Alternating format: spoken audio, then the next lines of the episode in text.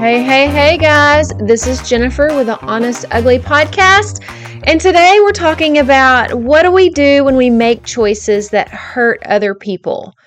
I don't know about you, but I have made choices that have hurt people I love. And I don't even mean just little bitty choices, but big, huge failures that have hurt other people. And what do we do? What do we do when we hurt other people? What do we do when we confess, when we apologize, when we our hearts are broken and humble and we want to make things right with people, but we there's really absolutely nothing we can do to convince someone else to get over their anger or to forgive or to choose to show grace, whatever emotions that we want from other people? What do we do? Because we have hurt people, or I have hurt people. My choices have hurt people. Well, one thing before I give you the three things that are on my mind, I told someone recently, just because you made a choice that hurt other people doesn't, or just because you made a bad choice that hurt other people, that doesn't mean you're a bad person.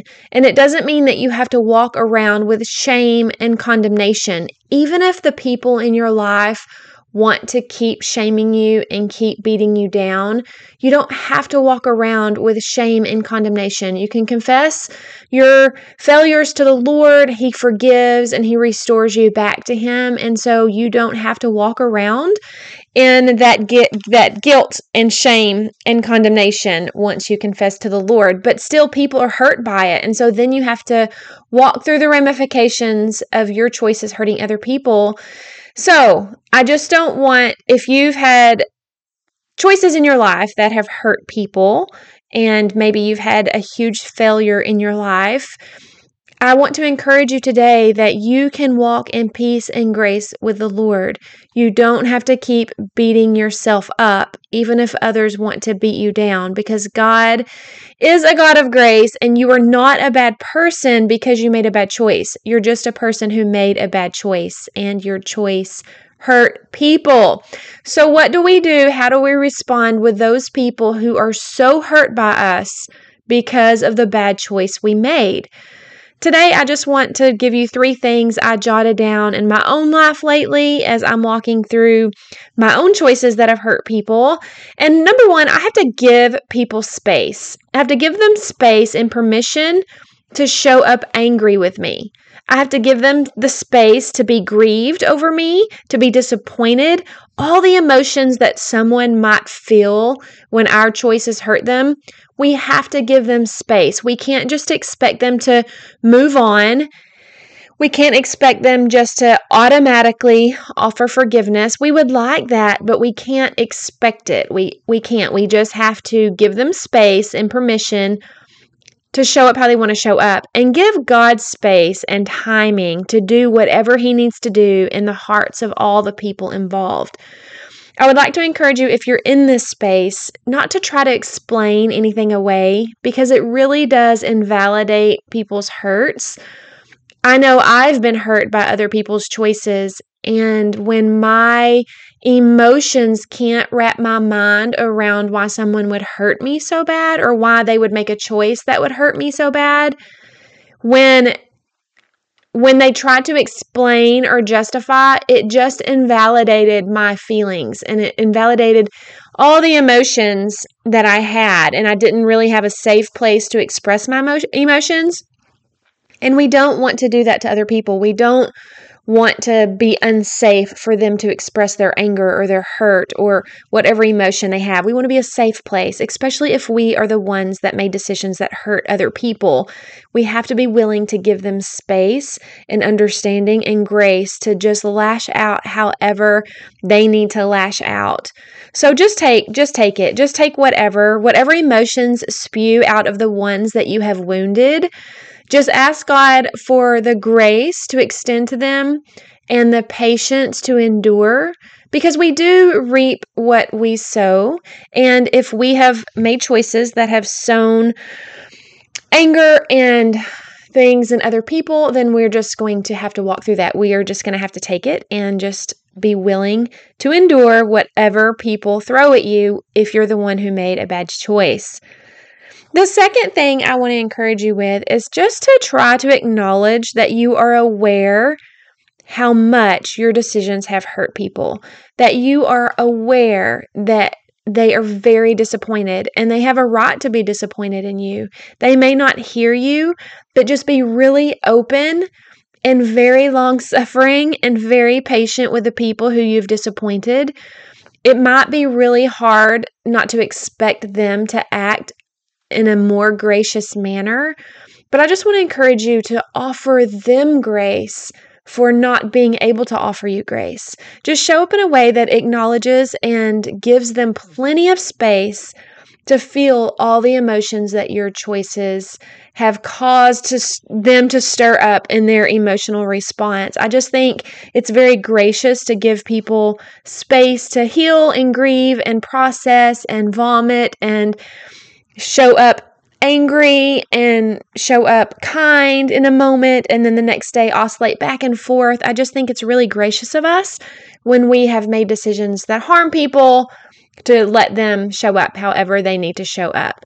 Now, you would like to be able to show up however you can show up too, but if you're the one who has caused so much harm, then it's just really, really gracious to be able to give people plenty of space and plenty of grace and plenty of patience to show up however they need to show up as they process the choices that you've made that have disappointed them.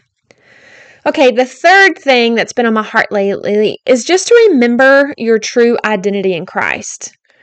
You're going to have to work through, if you've made choices that have harmed other people, you're going to have to work through the emotions that you feel over yourself when you've made a decisions that decision that have harmed other people. If you've made choices that didn't line up with your true identity in Christ, there's going to be lots of emotions for you to work through as well.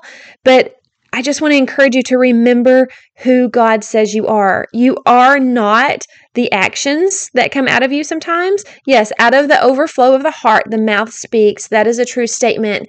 But we just need to look at people and look at ourselves. Well, other people, if they harm you, hopefully you're emotionally mature enough to realize that hurt people hurt people. Wounded people wound people. Well, when you look in the mirror and you're the one, you're the one that has wounded other people, be able to give yourself some grace and say, man, wounded people wound people. And just realize that, yeah, you acted in a way out of your true identity in Christ, but there's grace for that. You're giving grace to others, give grace to yourself. Just receive with open hands the grace that God gives you. And acknowledge that Acknowledge, let me think how I'm trying to say it. Acknowledge that those you hurt may not have the capacity to see your true identity. They may not be able to look at you and see you how God sees you because they can only see your choices that hurt them. And you're going to have to be the person that extends grace here. You might can see other people as God sees them. You might can see other people as broken and wounded and in need of compassion and grace. And you want other people to see you that way too. But because of the choices you've made that have that may have hurt them so deeply, they may not can see you how God sees you. They may not can. And you're just going to have to give them the space to get to the point. Or you're going to have to give God, you're going to have to trust God to get them to the place where they do have the capacity to see you as He sees you. This is going to come down to you offering a lot of grace and patience. And really, I'm just now mentioning it here on this episode, but really I think it's just going to come down to, do you trust God or not? Do you trust God to see you through to completion? Do you trust God to see other people in your life through to completion? Are we going to trust God to restore what the locusts have eaten? Are we going to trust Him to fill in the gaps, to redeem, to restore? Because He works all things out for the good of those who love Him and who are called according to His purpose. So no matter what you've done to harm other people, God can take it and use it for good. This is a really good opportunity for us to dig our heels into the ground and decide, you know what, I'm going to trust God here. I'm not going to pick up worry. I'm not going to pick up anxiety. I'm going to trust God. I'm not going to manipulate. I am not going to try to control. I am not going to go into people pleasing, trying to get approval from people I've hurt. I'm going to stand my ground where all hope can be found, and I'm going to trust God to work all things out for my good and His glory. But today I want to leave you. I want you to fight to believe who God says you are. Because if you're a child of God, He sees you as a finished product. He sees you as holy. He sees you as blameless. He sees you as perfected because His Son Jesus died on the cross to cover all those failures you make that harm other people. So when you look in that mirror today, I want to encourage you to give yourself a lot of grace and say, wounded people, wound people. God, I'm sorry. I need you to heal my wounds so I can show up in life in a way that doesn't harm other people and doesn't harm myself. So today, fight to believe who God says you are, regardless of what the voices out in culture say, regardless of what the voices in your community may say, regardless of the voices in your inner circle, whatever they may say, if it is in opposition to what God says about you and who He says you are, fight to believe God's word over you.